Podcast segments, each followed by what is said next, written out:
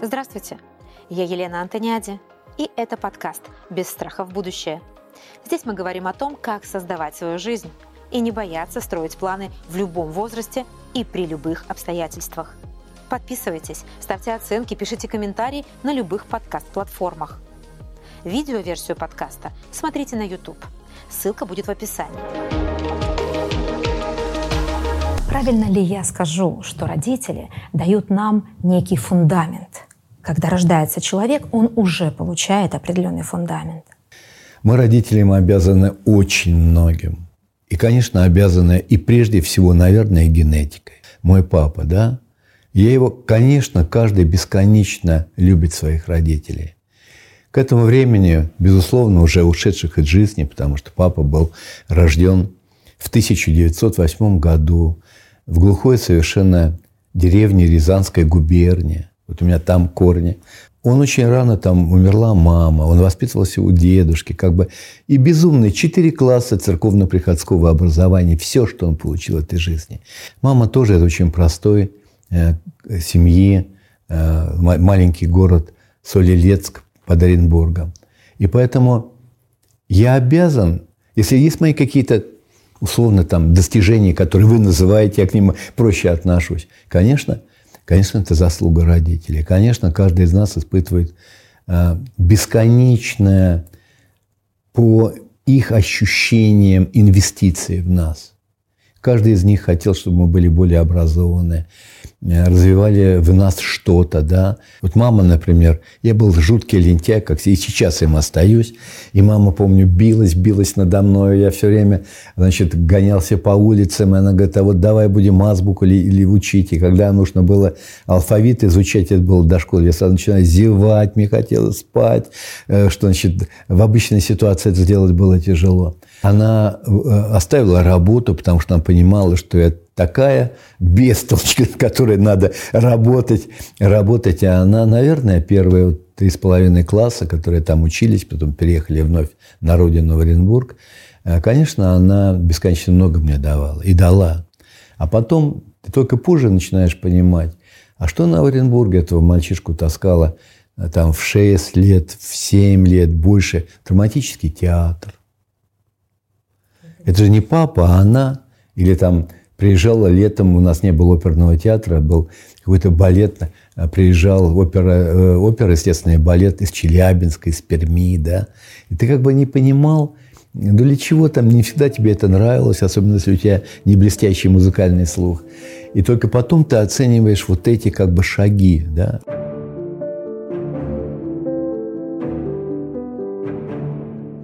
Скажите, вы успели наговориться со своими родителями? Вы успели все им сказать?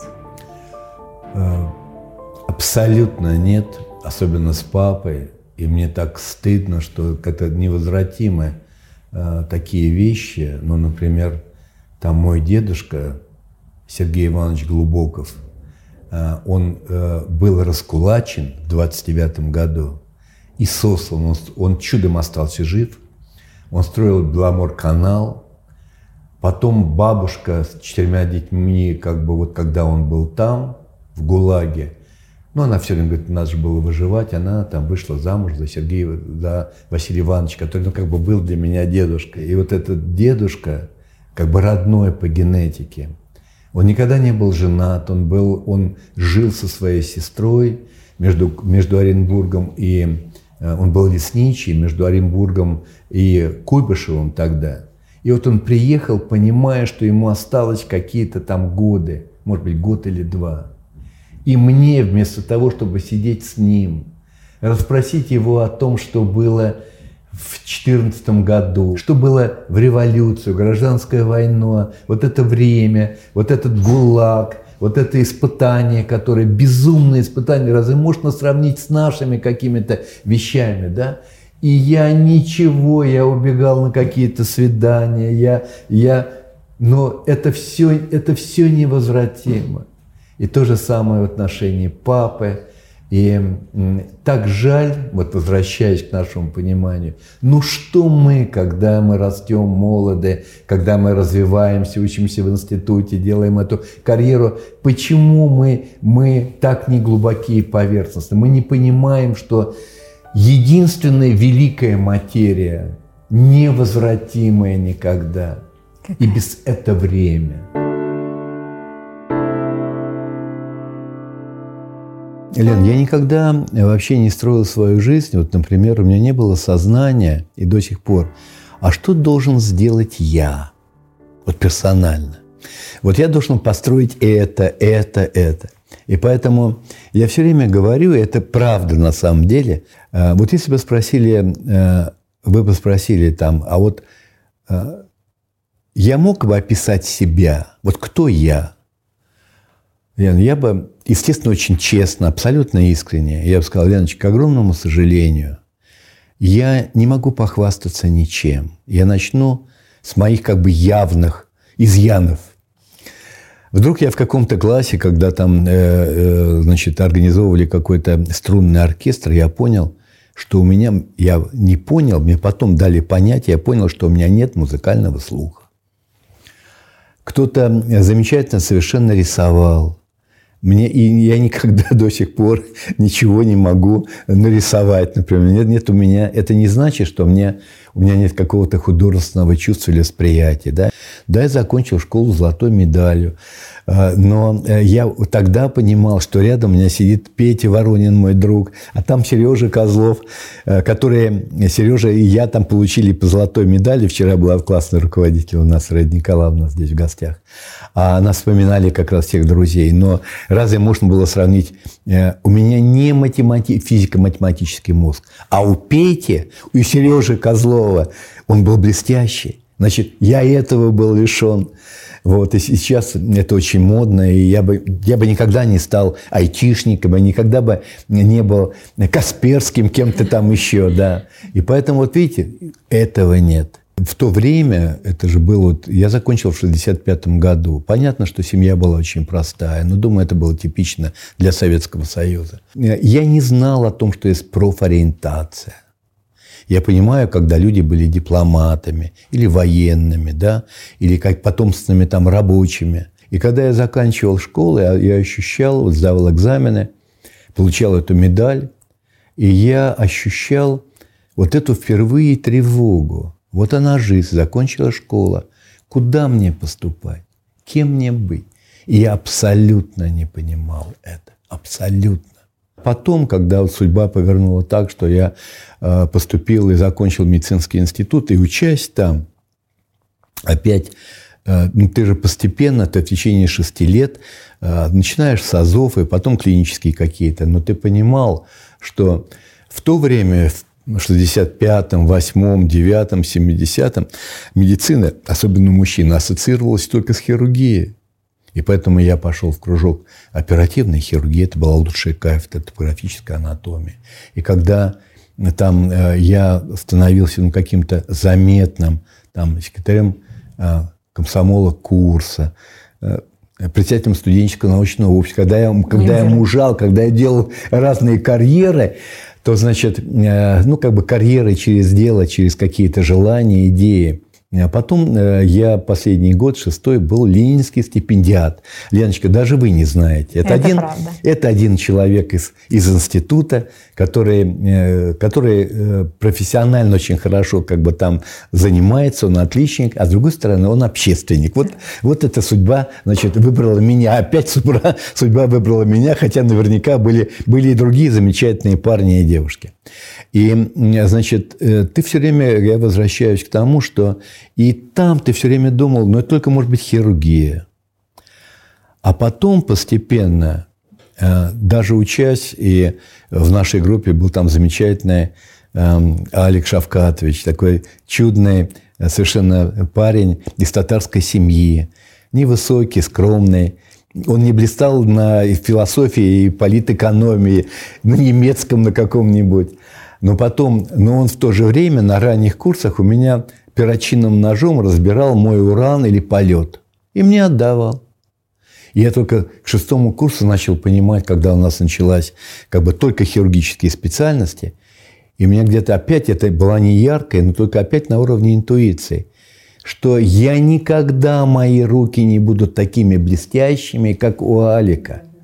Алик всегда будет лучше меня оперировать. Алик всегда, и не потому, что он будет лучше меня. А просто он будет лучше оперировать. Он будет лучше оперировать. Потому что руки такие. И, потому, и руки, да, талант. И, и талант, и, может быть, ему это будет нравиться.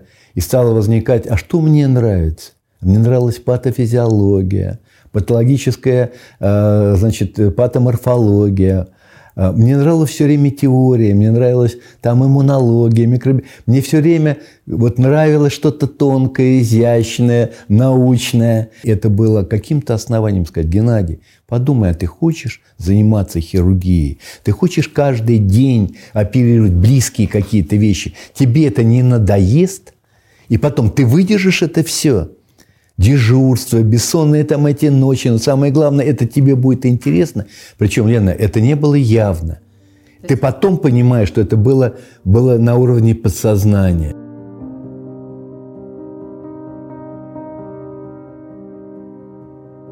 Нужно внушать э, и чаще говорить, наверное, людям, что вообще в этой жизни ничто не проходит бесследно. Вот ничто. И фактически я бы мог сказать, ну а зачем проведенные годы в аспирантуре по оперативной хирургии, да, или преподавание вот э, в течение трех лет студентам, причем это же четвертый курс, это взрослые уже все ребята. Любая, любая наука, любой твой труд, э, любое твое участие в чем-то – это бесценный багаж. И все когда-то можно будет разложить или ляжет на какие-то свои условные полочки в нейросетях и будет востребовано обязательно.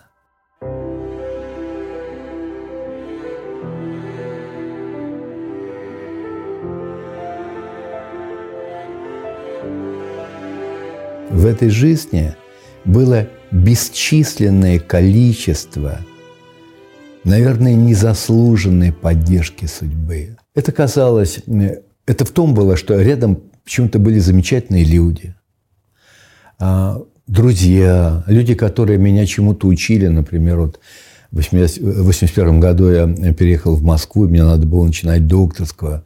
Я поменял тему. И та иммунология, а это было как бы вот время развития иммунологии, я попал в очень мощный коллектив великих иммунологов. И позже встречался там с ними. И я был Хотя я был уже кандидат наук, даже там была какая-то лаборатория, которой я короткое время руководил. И я очень рад, что я...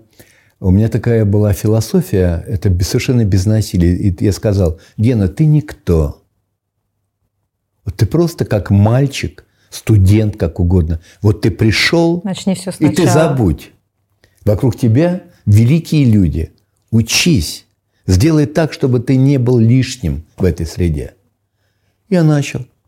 И, конечно, я до сих пор благодарен, когда закончил докторскую за пять лет. Она в конце получилась и современной, и правильной, очень значимой. И я э, немножко гордился тем, я занимался, ну, как бы это сложная была э, э, тема по иммунологии и патофизиологии, это была как бы как влияет любой стресс, это до сих пор очень модная тема, на защитные силы организма, на противоопухолевую защиту, это например. очень интересная тема. Тонкая, да. Но это, это, была, это, это не моя идея. Это идея великого Мерсона Феликс Залмовича, это Институт общей патологии и патофизиологии.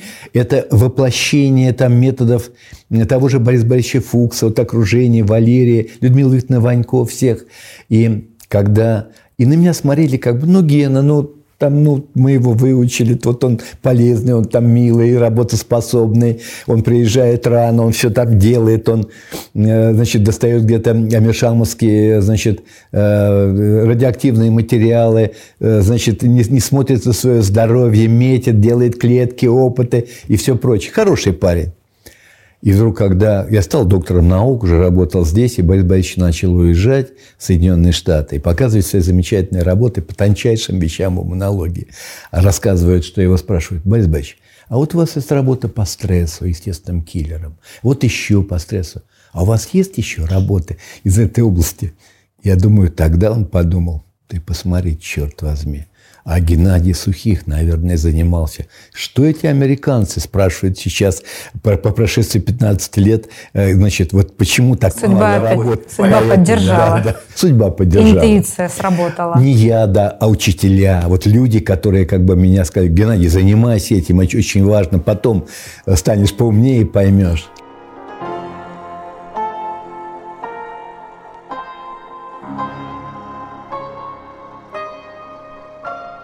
И совсем недавно, э, значит, вот 17, по-моему, марта, я иду по коридору из кабинета, значит, огромный наш зал, там утренние конференции. Думаю, что такое, никто меня не обгоняет. Спускаюсь, совершенно ничего не понимаю. Думаю, какой-то краешек зала и так много голов. Вообще, все-таки у нас более редкая такая рассадка. Вступаю туда, и там начинает зал вставать и аплодировать.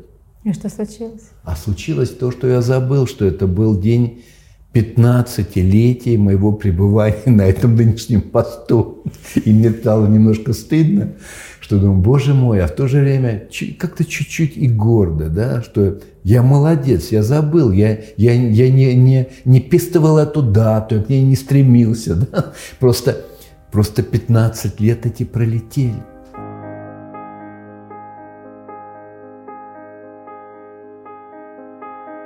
Руководите центром 15 лет.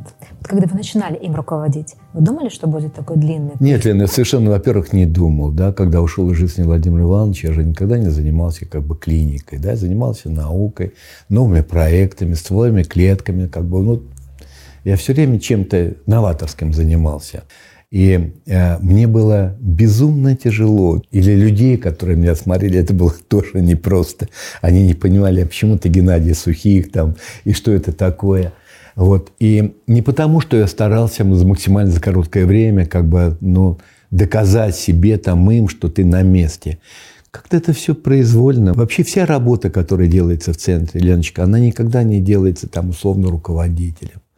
Это огромная коллективная работа. И когда там тебя там наградили, и, там известный человек там награждает, то ты встаешь за эту трибуну на эти 30 секунд, и ты говоришь фактически одно и то же в разных вариантах, что это не моя награда, это награда вот этих тысяч людей.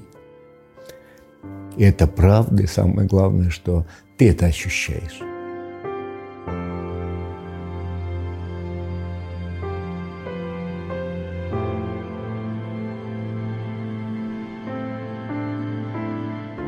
Геннадий Тихонович, вы управляете ну, по-настоящему огромным коллективом.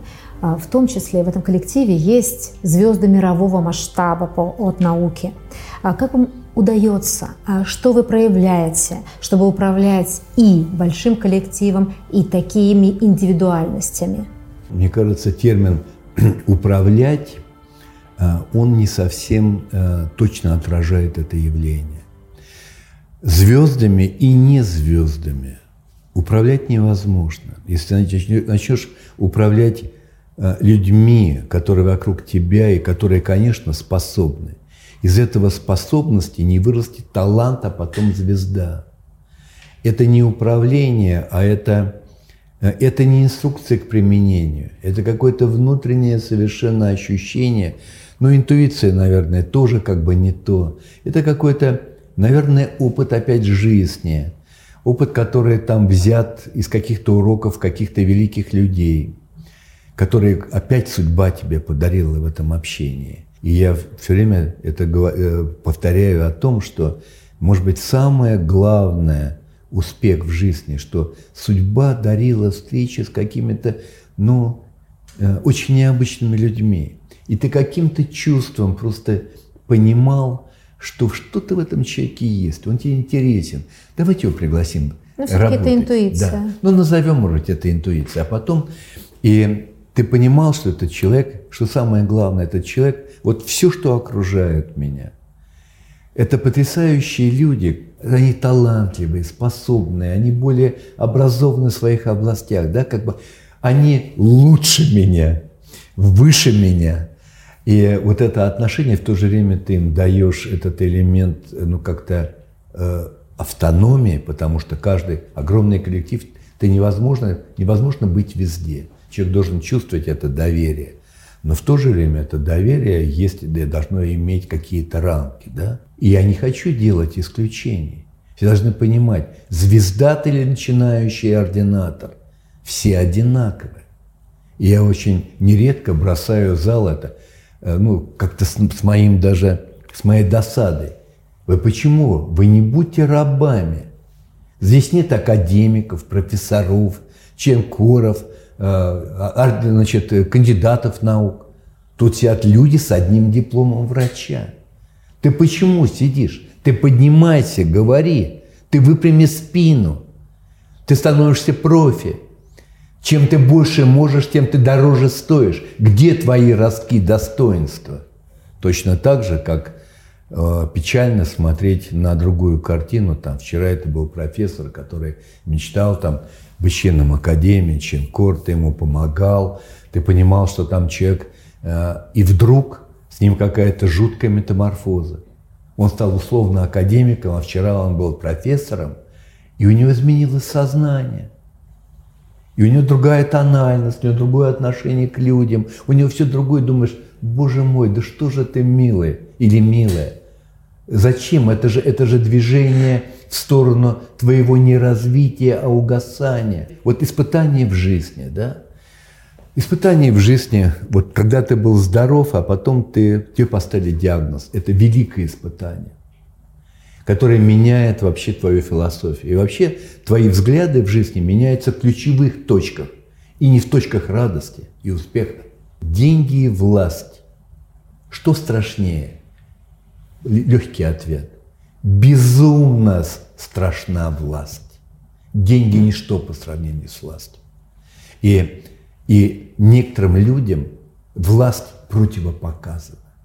Это великое испытание, это величайшее испытание, которое нужно выдержать, не знаю как, внутренней генетикой, наверное, какими-то примерами твоих старших, твоим жизненным путем, потому что этому не учат никогда. Ты должен быть очень критичен. Ты должен понимать, а что ты? Да вокруг тебя десятки людей, возвращаюсь, талантливее, способнее тебя, образованнее – и ты твоя функция, коли тебе так часто и с твоей точки зрения не всегда заслуженно помогала судьба, ты задай, задай себе вопрос, а чем ты можешь ответить? Ты можешь ответить только тем, что люди, которые заходят тебе в кабинет, ты обязан решить их вопросы, помочь им, невзирая от их социальной лестницы, от всего. И, может быть, это единственное – чем ты можешь поблагодарить судьбу за эту колоссальную поддержку.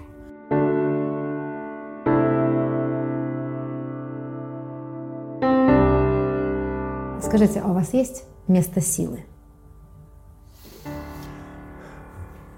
Леночка, наверное, нет, но может быть место силы а, сейчас, и может быть это будет плохо звучать, и немножко, может быть, на это обидится семья, там, Лерочка. Место силы – это там, где ты, где ты что-то делаешь. Сейчас работа, и это все. Потому что на каких-то этапах жизни это все э, на каком-то, в какой-то промежуток времени очень важна, конечно, семья, образование, встреча, карьера, да, движение, развитие, там, материальное какое-то положение, динамика.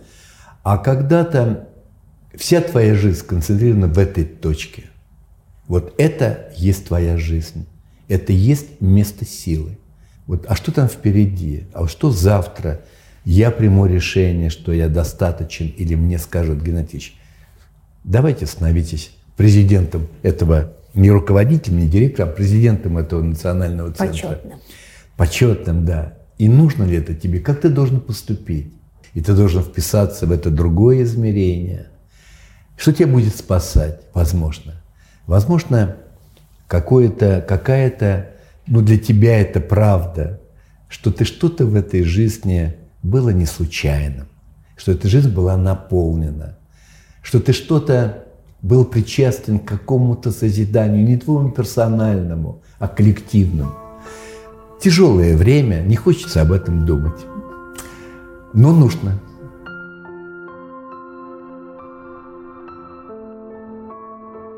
Когда вы строили жизнь, а она многогранна, историй огромное количество, была ли та, когда вам пришлось вот над собой очень большое усилие делать, когда вам пришлось что-то внутри себя перебороть, поменять себя?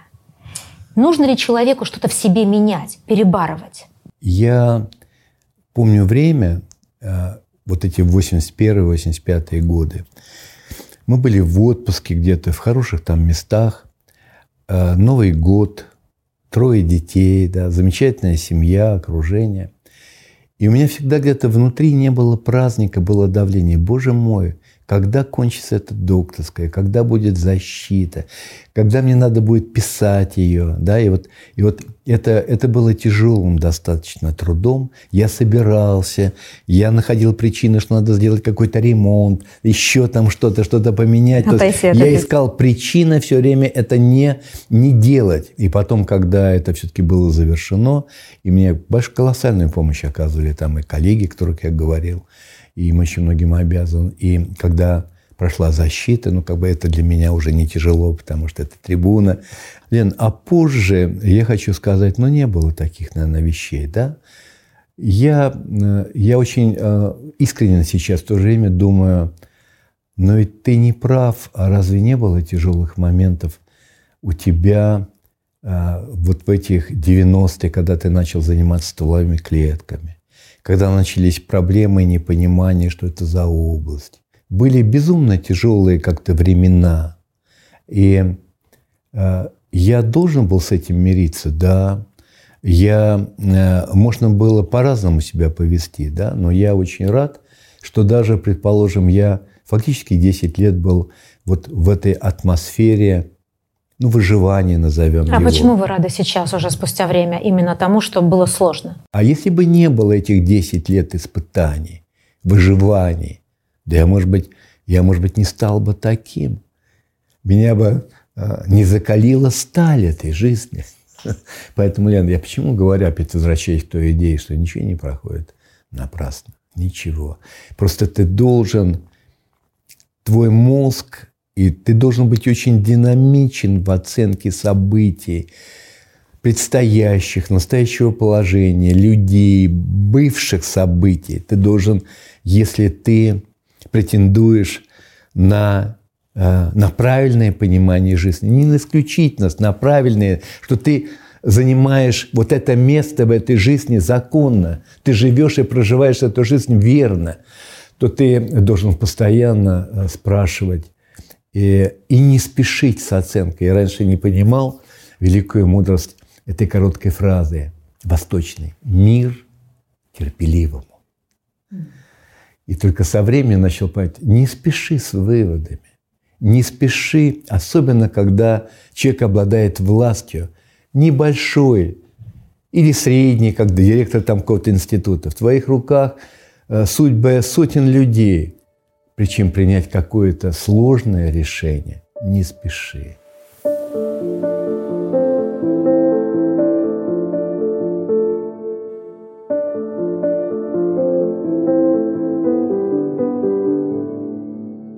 Как вы управляете собой? Есть ли у вас правила, которые вы никогда не нарушаете, ваши жизненные?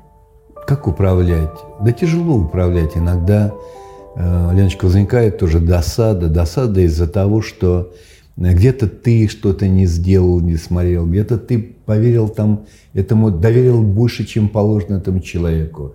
Иногда э, какая-то досада, что были, было принято какое-то клинически неверное решение, за этим последовало, э, ну, это будет отражаться на здоровье там, этой, этой жизни новой и, и прочее, прочее, да. И это же ошибки, если ты говоришь, это семья, национальный центр, то это твои ошибки, это твое, твои недоработки. Это все время вот какой-то плохой, скажем, утренняя конференция в пятницу, да, у тебя там 28 замечательных отзывов благодарности и один отрицательный или два. Плохие я читаю с выражением дословно. Потому что там, да, иногда есть эмоции, иногда там есть, ну, как бы чрезмерная, то есть ситуация, рождение, там, или это бесплодие, или это операция, или это ребенок. А ты понимаешь, что это все то, это глазами человека, который тебе подсказывает. Есть замечательная книга, которая называется «Жалоба, подарок». И получается, что отрицательный отзыв, каким бы он ни был эмоционально тяжелым, ты все время ты убираешь лишние эмоции, ты понимаешь это эмоции, но ты выбираешь суть и говоришь, мы здесь несовершенны, здесь, здесь. Как это? Ну-ка быстро, ну-ка исправлять, ну-ка воспитываться. И управлять собой очень тяжело. Я, я, я иногда слишком эмоционален. По но, отношению к но себе? у меня нет. По отношению к реакциям. Э, и я тогда нахожу возможность, я считаю, это, это правильно, и коллеги правильно воспринимают, Спустя время, скажем, следующую конференцию, опять, если ты это был публичен, ты не можешь вызвать человека и сказать, там, Сергей Иванович, извини, пожалуйста, я там был как-то. Ты должен вновь на этой же аудитории и сказать, во вторник я сказал то-то, то-то, у меня не, не, не, это была не абсолютно достоверная информация, и я, я хочу сказать, Григорий Николаевич, извини, пожалуйста, я был чрезмерен.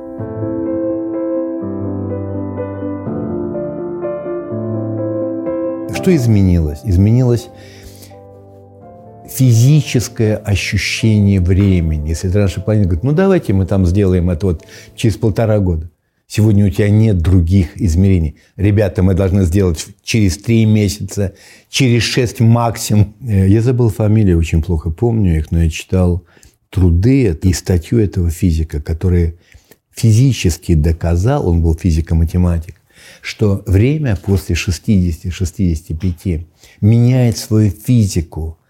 Оно иначе воспринимается нами. Он доказал это. А наши ощущения, они абсолютно такие. Если в молодости это время тянет, думаешь, боже мой, через 7 дней еще экзамен, скорее сдать к черту это, пройти эту сессию, там, закончить этот институт. Время сейчас это, это даже не страница интересного романа. Это какой-то ветер, который ураган налетел, перелистал всю книгу, и вот она фактически обложка. И поэтому, Лен, действительно, ты очень много начинаешь понимать. А с другой стороны, может быть, это замечательно, что, Лен, это создает некий бэкграунд, что ты не заворачиваешься в какой-то э, какой кокон, да, ты понимаешь, э, вот это и жизнь. И что будет как бы завтра, можно о ней думать, можно планировать. На самом деле завтра может не наступить. Поэтому лучше жить, жить, жить здесь и сейчас. И, наверное, только со временем начинаешь понимать, что это важно. Хотя я не тот человек, к сожалению, э, который... Э, я, э, я пользуюсь всегда плохой философией. Я должен в своей жизни, это всегда была такая стратегия, найти тяжелой ситуации, самый худший вариант. И сказать, ты это переживешь.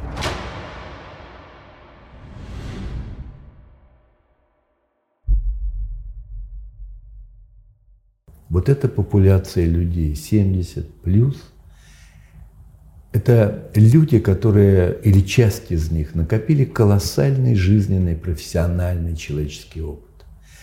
Они накопили, они перешли в измерение другого ощущения мира и сканирования этого мира.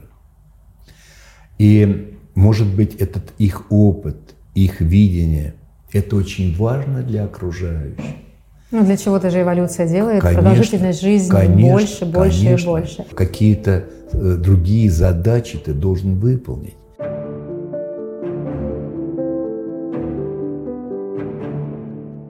И все-таки про молодость она вот когда заканчивается? Лен, Или никогда? Лен, и бесконечно сложный вопрос. Наверное, ответ «никогда» будет самый правильный. Потому что я сейчас расскажу о таком курьезном случае. Значит, было 70-летие. Ну, мне казалось, да, мне, мне казалось, что как бы вся семья собралась, еще есть институт, естественно, это семья, какие-то друзья, там я сделал какой-то доклад научный, там человеческий. Э, какие-то там поздравления были, их не очень много, потому что не хотелось. И потом я там вышел и говорю, а зачем мы тут собрались? Такое молчание в зале. Вы пришли на юбилей? Да? А вы спросили меня, кем я себя ощущаю? Сколько мне лет? Молчание. Я говорю, мне 46. Вы чувствуете себя на этот момент? Я чувствовал в то время, что мне 46, 5 лет тому назад. И поэтому, Леночка, это э, ваша подсказка, что молодость, наверное, в чем-то, это же очень емкое понятие, действительно не заканчивается никогда. Может быть, иногда к сожалению.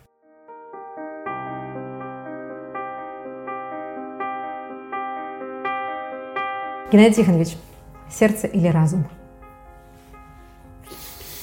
Я думаю, эти оба явления не могут существовать раздельно.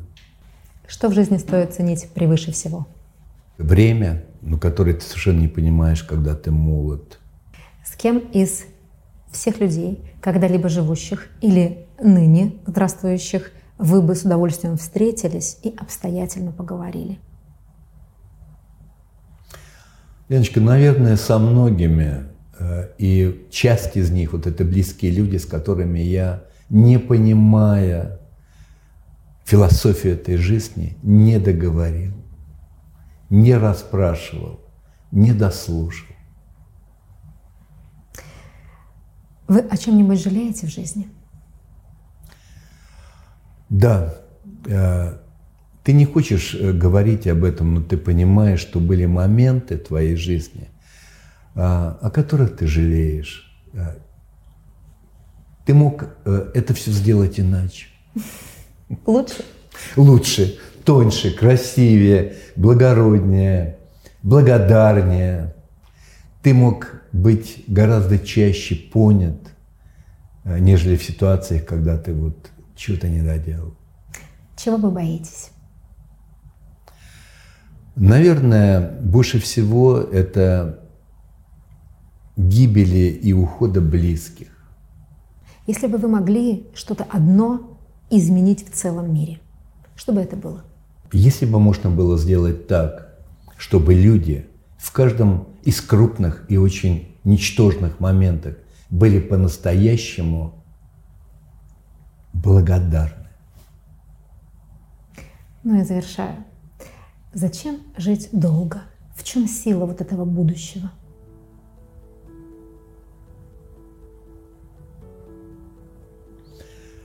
Может быть, в надежде. Она просто безумно меняется, она приобретает разные формы и разный смысл. Посмотрите, пожалуйста, ваш паспорт. Ты думаешь, черт возьми, я, наверное, я что-то превысил. Мне надо посмотреть, когда ты родился. Очевидно, ты не мог так говорить. Ты не мог так претендовать, очевидно, на что-то. Ты, ты, ты был чрезмерен в чем-то. Там не страшно? Там, где 75. Вы меня хотите испугать уже сегодня? Мне еще 74. Правда в жизни, начиная от малой до большой, это самый правильный сценарий вашего поведения. Поэтому, пожалуйста, будьте правдивы во всех моментах этой жизни. Тогда без страха будет ваше будущее.